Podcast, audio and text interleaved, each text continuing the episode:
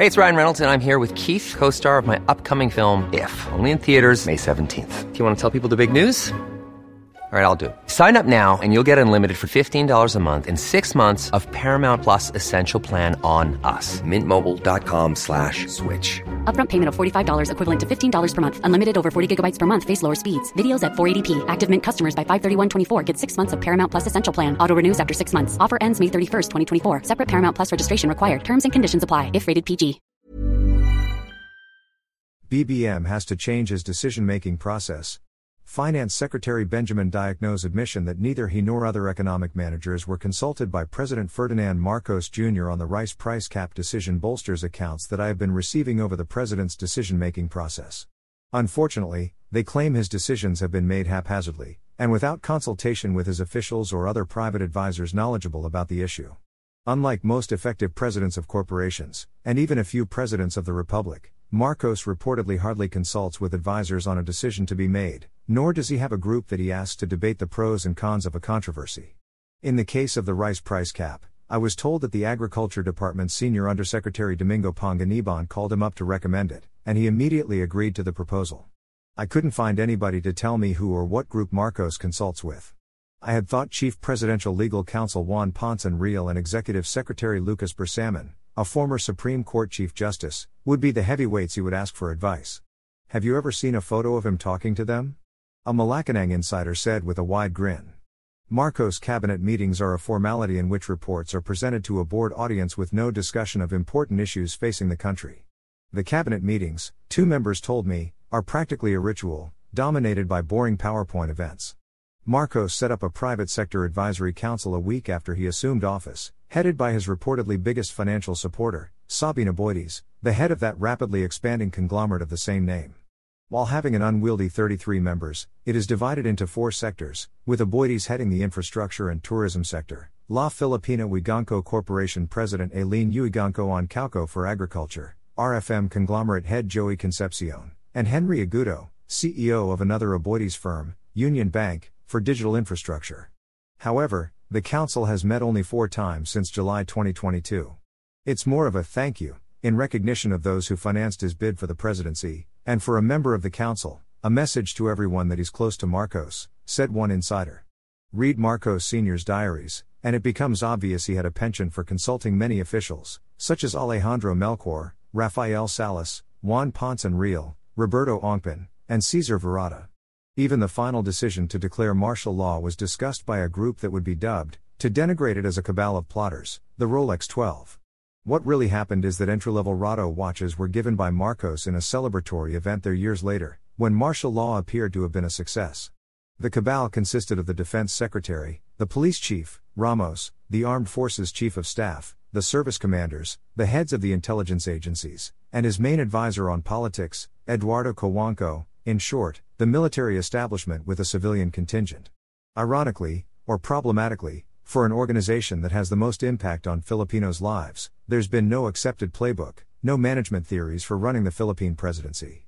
Corazon Aquino is said to have relied on the tandem of her executive secretary throughout her presidency, Joker Arroyo, and her spokesman and current ambassador to the United Kingdom, Teodoro Locsin Jr., and what was dubbed the Council of Trent, the Jesuit trained market oriented businessman and technocrats led by her first finance secretary, Jaime Ongpin, until his suicide in December 1987. President Fidel Ramos, of course, was known to consult his national security advisor, Jose Almonte, and Speaker Jose de Venecia on almost any issue. Ramos also had a shadow group of advisors, consisting of PR and media practitioners, who gave him feedback on public opinion on the results of his actions. Arroyo. President Gloria Macapagal Arroyo, during her first years in office, had regular breakfast meetings with a group of her top officials. Arroyo, in fact, had a penchant for conducting long meetings with a cluster of her cabinet members to discuss in detail a specific issue. At least President Estrada discussed things with his midnight cabinet, even consuming several bottles of his fabled Petrus wine to analyze fine points. The problem was he followed whatever the last tro whispered to him, a former cabinet member claimed. I hadn't heard of President Benigno Aquino III having such a collective that he consulted for his decisions, except for the decision to file the arbitration case against China, which was dominated, however, by his foreign secretary, with the rest of those attending clueless about the issue. That non consultative penchant proved to be his undoing, politically. Hey, I'm Ryan Reynolds. At Mint Mobile, we like to do the opposite of what Big Wireless does. They charge you a lot, we charge you a little. So naturally, when they announced they'd be raising their prices due to inflation, we decided to deflate our prices due to not hating you. That's right. We're cutting the price of Mint Unlimited from $30 a month to just $15 a month. Give it a try at mintmobile.com slash switch. $45 upfront for three months plus taxes and fees. Promo rate for new customers for limited time. Unlimited more than 40 gigabytes per month. Slows. Full terms at mintmobile.com. Hey, it's Ryan Reynolds, and I'm here with Keith, co-star of my upcoming film, If, only in theaters May 17th. Do you want to tell people the big news?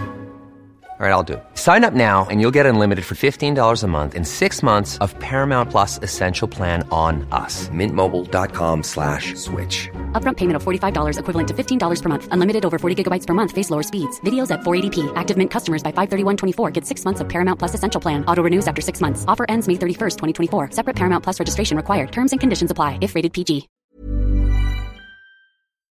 He didn't even discuss with Mar Roxas, who had control of the Philippine National Police, and with the military brass the Special Action Force's ill fated operation against a terrorist group in Mamasapano. That resulted in the massacre of 44 of the SAF troops, with the police and military leadership unable to respond because they had not been informed at all of the operation.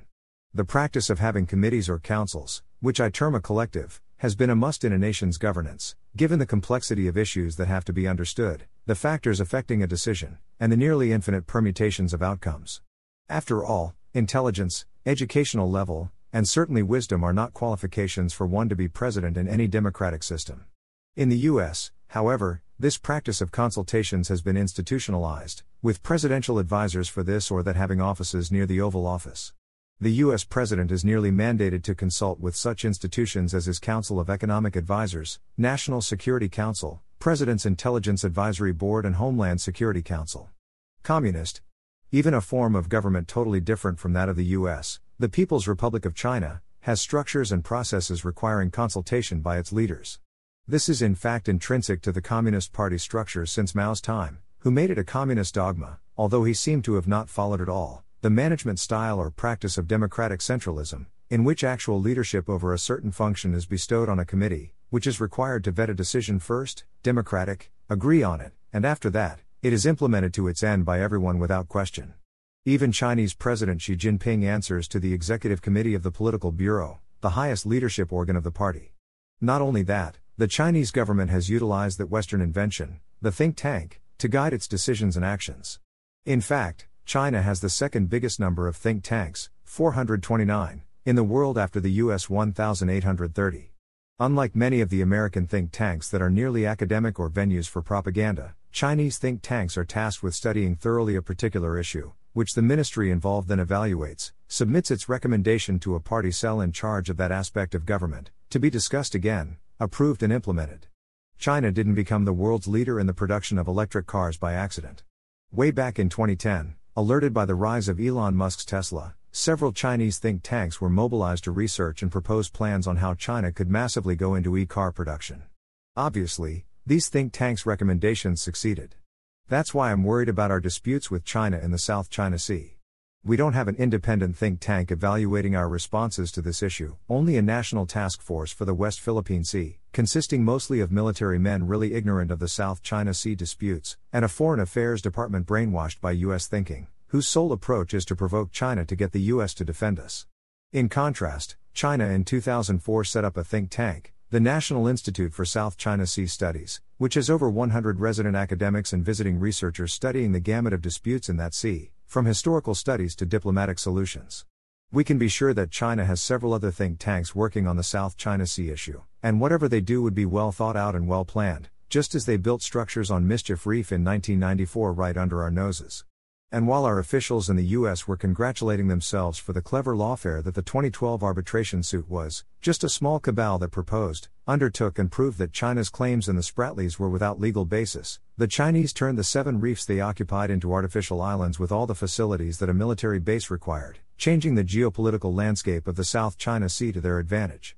Each president creates the kind of presidency he wants. That's really an amateurish approach. I'm afraid Marcos is leading the country solely by gut feel, or by something else, or maybe somebody else's advice. Just a year or so into the presidency, however, he can change his decision making process. Tapping other minds for this is the proven way to arrive at decisions, so long as, as Arroyo often reminded her officials, analysis doesn't become paralysis. Facebook, Rigoberto Tiglao. Twitter, at BobiTiglao. Archives, www.rigobertotiglao.com. Book orders, www.rigobertotiglao.com shop.